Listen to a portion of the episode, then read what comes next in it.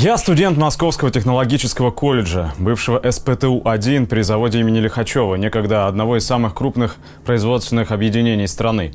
На сегодняшний день автозавод прекратил свое существование, оборудование и техника вывозятся то ли на цветмет, то ли на продажу, территорию застраивают под жилье, а на месте бывшего транспортного цеха сейчас расположен торгово-развлекательный центр.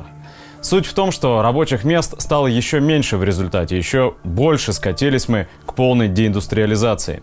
А ведь судьба учебного заведения неразрывно связана с этим предприятием. Я пошел в автомобильную специальность целенаправленно, так как была возможность ремонтировать автомобиль в юности. В школе я учился неважно, средняя оценка была между тройкой и четверкой, только в девятом классе сумел избавиться от троек. В колледже стал отличником, вот только сейчас понимаю, что за этими пятерками реальных знаний не было и нет. Просто другие относительно меня учились еще хуже.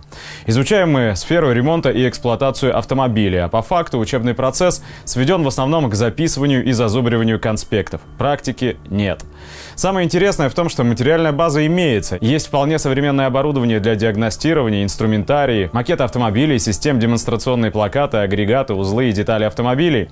Педагоги могут и хотят учить нас, но доверить дорогое оборудование и технику незаинтересованным учащимся, систематически опаздывающим на пары, постоянно пренебрегающим своей профессией, постоянно нарушающим дисциплину, они просто не могут.